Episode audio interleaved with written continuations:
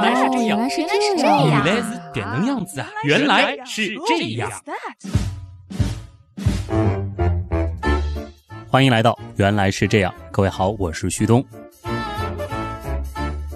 虽然说这周正片停更，但是给大家准备的惊喜似乎更多了，是不是？很难得，特刊我们也来个双黄蛋。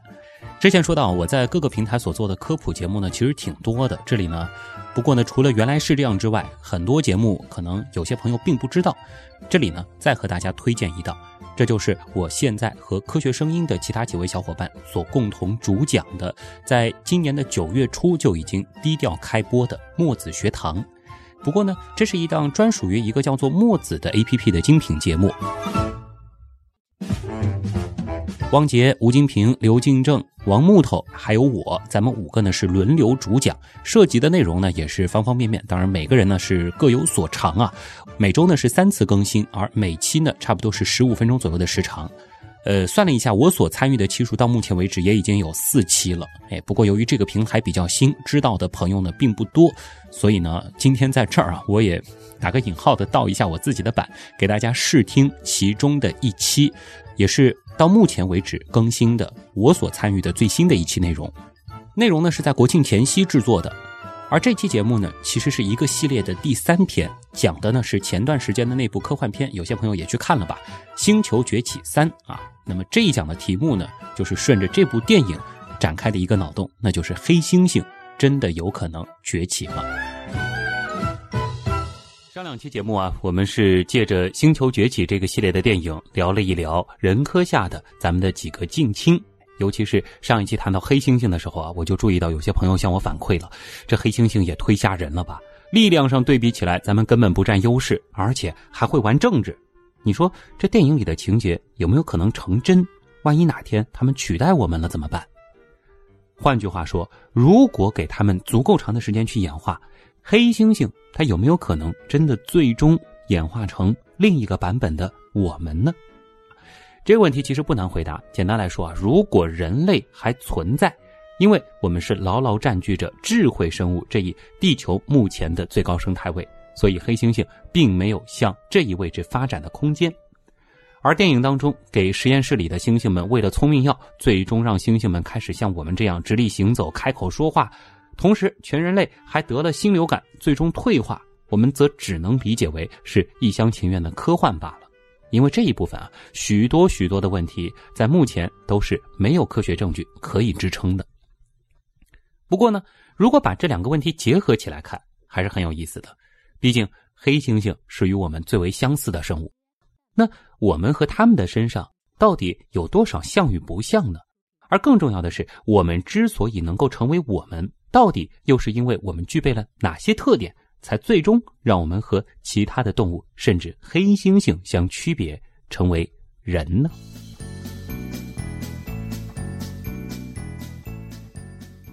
电影当中啊，有一个重要的情节，就是大部分开窍的猩猩是采取了类似于我们这样的直立行走的方式，而直立行走似乎也是人之所以为人的一个重要标志，甚至开端。那黑猩猩它真的有可能长期直立行走吗？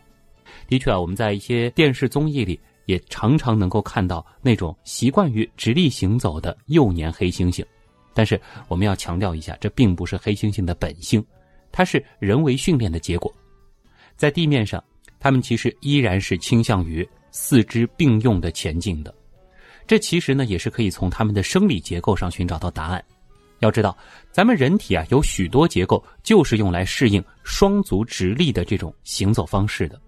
比如说，由于下肢承受着全部体重，人的脊柱呢是长成了 S 型，盆骨大而扁，胫骨啊也就是大腿骨很粗。而为了在行进当中保持身体平衡，人体的盆骨呢是碗状结构的。这样一来啊，肌肉就可以附着在身体的左右两侧辅助平衡了。但是对于黑猩猩来说，这些结构都不存在。它们适应在森林里四肢并用的攀爬，只能够短暂的站立并走上几步。也引用一下杜克大学的人类学家丹尼尔·施密特他的话啊，他说啊，黑猩猩站起来的感觉呢，差不多就和我们半蹲着一样。也试想一下，长期被迫半蹲着行动是一种怎样的体验？哎，简而言之就是他们可以做，但是并不舒服。所以，如果按照电影的情节，猩猩哪怕真的崛起了，那在很长一段的时间里，他们可能也不会采用我们人类这样的行动方式。不过，没法长期直立行走，就意味着他们没可能解放出双手，从而发展出更高的智能吗？其实也未必啊。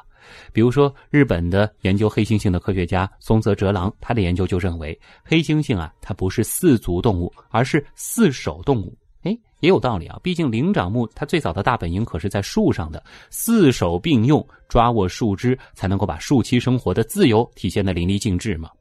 换句话说，咱们人类啊，其实并不是进化出了两只手，而是下面的两只手退化成了两只脚，有点道理是吗？为什么要提手呢？哎，因为我知道很多人似乎还抱有这样一种观点，就是人之所以为人的一个重要特点是工具的使用与制造，这就离不开手吗？但是不得不说啊，有关工具的这个观念已经不那么科学了，尤其在黑猩猩身上。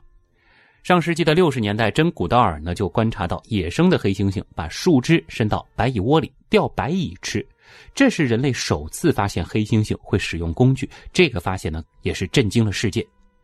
黑猩猩啊还会用树叶和苔藓做成所谓的海绵，吸点水给自己擦洗身子。前面提到的松泽哲郎甚至发现，野生的黑猩猩不但会用工具砸坚果，而且各个猩猩部落，哎，他们流行的工具还不太一样，有的呢用石头，有的呢用木棍，哎，即使是使用石头砸的方式砸坚果，不同的地方呢方法也不一样。有的呢会用两块石头一块垫在下面当做砧板，而有的地方则不会。这种技能啊是小黑猩猩观察母亲的行为后才掌握的，可以说这就是一种在黑猩猩界的文化现象，甚至是文化的传承。当然，这里你或许还能说，他们仅仅就是使用现成的工具而已嘛，折个树枝，拿块石头，并非是制造。那接下来的事实就更加令人震撼了。松泽哲郎呢，他也曾经观察到，有黑猩猩会挑选专门的蕨类植物的副叶，咬掉前端，留出大约五十厘米的长度，再把形成副叶的小叶给弄掉，剩下一截没有叶子的叶柄，沿着叶柄呢留下尖尖的小叶基突，而且这种基突的间隔还得是有规律的。他们弄这东西干啥呢？答案啊，是用来捞一种水藻吃。此外呢，他们还会折叠一种宽宽的植物叶片，先纵向对折，接着呢用舌头将其折成百叶状，然后呢他们会用这种形状的叶子取水来喝。二零零七年，研究者呢又观察到，在丰高里草原上的黑猩猩用手和牙把树叶削刮锋利，制成长矛，用来捕猎。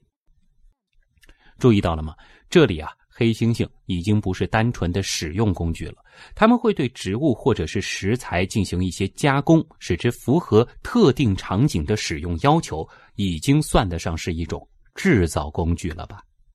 所以，当我们下一次要用工具来定义我们人类的时候，准确的表达或许是可以制造并且使用复杂的工具。当然，要多复杂才算得上是复杂，估计又可以争论半天了啊。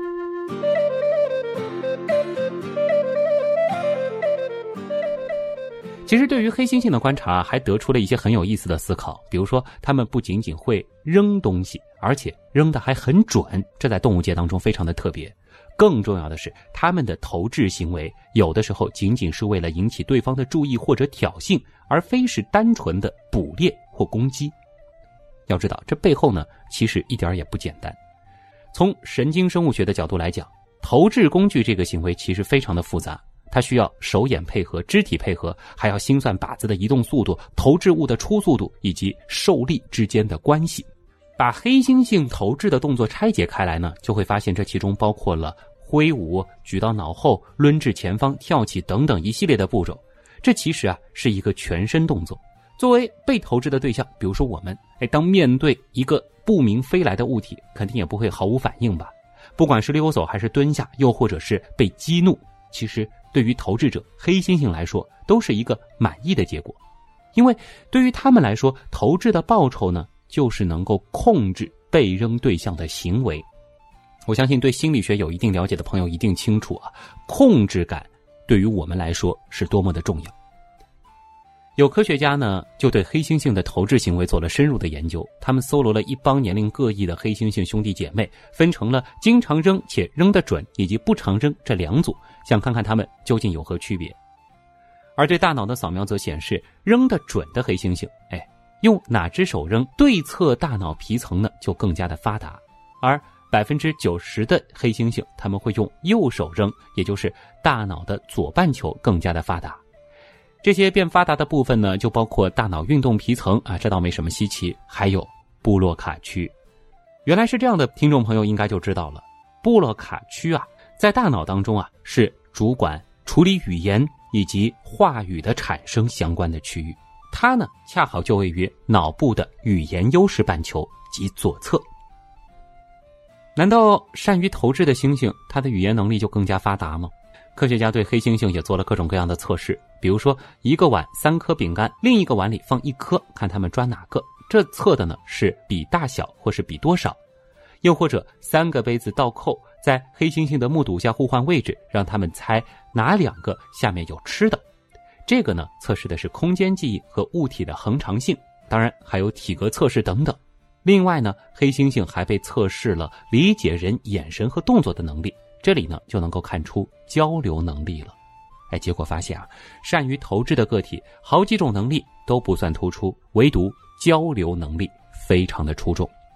前面已经分析过啊，黑猩猩呢可以通过扔东西控制和改变别的个体的行为，所以也有科学家就进一步联想了：会扔的猩猩如果更能理解自己的行为怎样影响了别人的行为，哎，这在演化上不就具有了一定的优势吗？对此呢，更大胆的联想是这样的，也是关于我们人类自身的。灵长类演化的过程当中，对运动技能的要求高了。具体呢，指的是弱小的我们适用哪种高级运动技能，比如说扔东西。而且我们的祖先还特别倾向于用右手扔，扔的特别准之后啊，这顺带着就锻炼到了掌管语言起源的区域，这似乎就为人类语言的发展创造了先决条件。这是一个很有意思的启发吧。不过到这里啊，一定有人开始联想到我们之所以为人的另外一个重要特征了，那就是我们会说话，而且精于使用语言来交流啊。电影里的开窍的猩猩们啊，几乎都熟练的掌握了复杂的手语沟通能力，而有一些，比如说凯撒和科巴，甚至还开口说起了专八水平的英语。那么问题来了，再聪明的黑猩猩，到底能不能跟片中一样？开口说人话呢？其实出于各种各样的原因，让猿猴学习与人类交流的尝试与试验并不罕见。然而，至今为止最成功的结果呢，也就是手语交流了。在美国加州啊，有一只名为 Coco 的大猩猩啊，不是黑猩猩，它呢是掌握了一千多个单词，能够表达抽象情感，甚至呢有两只属于自己的宠物猫。然而呢，它从来没有开口说过一句话。另外呢，世界各地都有一些经过训练、掌握了简单手语或者可以通过图形语言与人交流的大猿，但无论是红毛猩猩还是大猩猩或者黑猩猩，都很可惜，至今研究人员仍然无法教会他们发出人类的声音语言，只能够让他们跟着去学习肢体或者是其他的一些所谓的语言形式。那猿与猴不会说话的原因到底是什么呢？科学界其实对此的解释一直是分成了两个流派。从达尔文时代就争论至今，谁也没能够说服谁。早期的学者，包括达尔文呢，倾向于认为是大脑的限制决定了猿猴不可能学会像人一样说话，他们并不能够自主的控制声道肌肉的收缩，因而呢，也就不能够像人类那样灵活的发出各种声音了。不过呢，到了一九六九年的时候啊。Lieberman 等人的实验则是逆转了舆论，他们是提出声带的解剖学构造才是导致猿猴不会说话的关键因素。比如说啊，管风琴奏出的音符高低是由音管的形状与长度所决定的，生物声道的发声原理呢也与此类似。因此呢，当时 Lieberman 等人就对一只刚刚死亡的普通猕猴，它的口腔呢进行了石膏的灌注，获取了猕猴声门至嘴唇的距离。然后呢，将石膏模型成薄片，通过薄片的重量估算了猕猴口腔内不同截面的面积，基于对猕猴口腔形状的计算，利伯曼等人呢就认为猕猴的声道啊不足以让他们发出某些元音，比如说啊、一与乌，而这些元音呢也恰巧是大部分人类语言所共有的元音。之后呢，利伯曼等人还利用相同的方法，在大猩猩身上重复了这个实验，也得到了和猕猴实验一致的结果。虽然呢，后来也有一些研究团队提出了反证，认为猿猴们依然具备说话的生理条件，只是发音很难标准而已。但是，毕竟目前为止，我们依然没有看到任何一只可以开口说话的猩猩。尽管很多观点认为，它们差不多能够拥有人类六到十岁小孩的智力水平。好，现在我们知道了，关于猩猩能否说话，答案呢可能就是否定的了。这也是生理结构决定的，毕竟黑猩猩的舌头、声带等构造和人类不一样，它不可能发出我们这样的声音。但是我们也不妨设想一个大胆的实验：如果能够对它的发声器官进行外科手术，改变它的构造，或者制造一种特殊的装置，把黑猩猩发出的声音转化为人类熟悉的语音。要让猩猩说人话，似乎也并不是完全不可能哦。当然，像电影里那样，光靠提高智力来让他们说人话，则是不可能的。虽然让他们开口说人话几乎不可能，但这又并不意味着他们没有办法使用语言。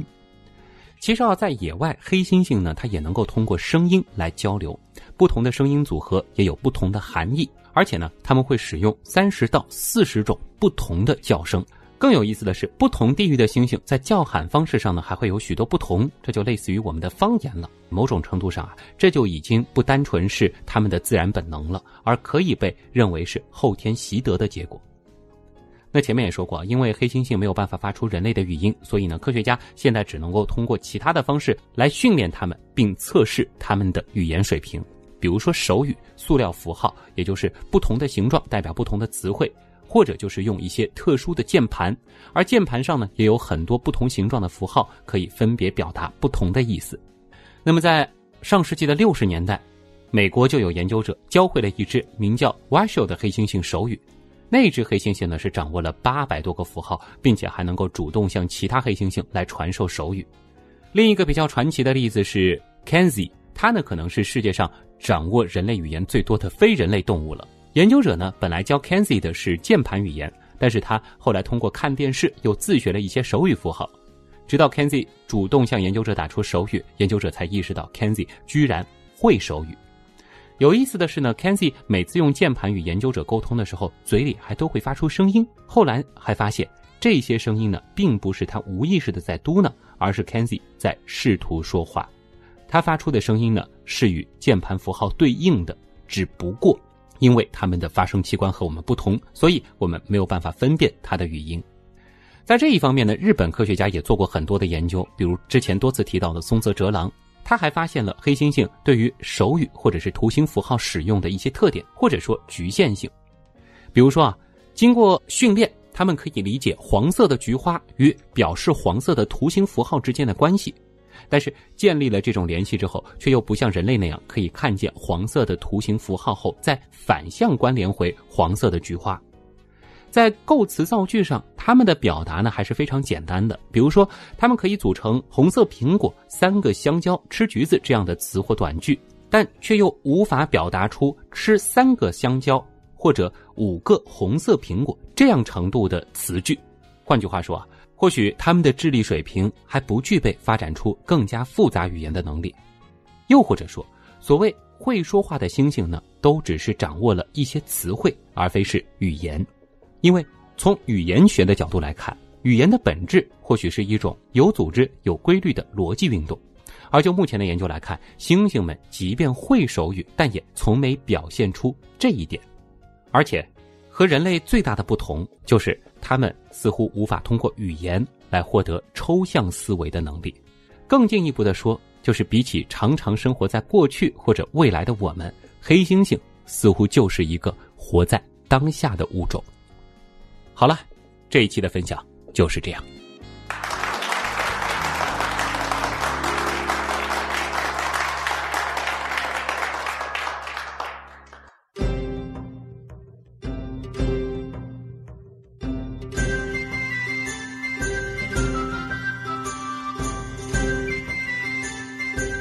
好了，如果大家对于墨子学堂同样感兴趣的话，也可以在科学声音的微信订阅号或者旭东刀科学的微信订阅号里面去找一找，我们也准备了相关的图文和简介，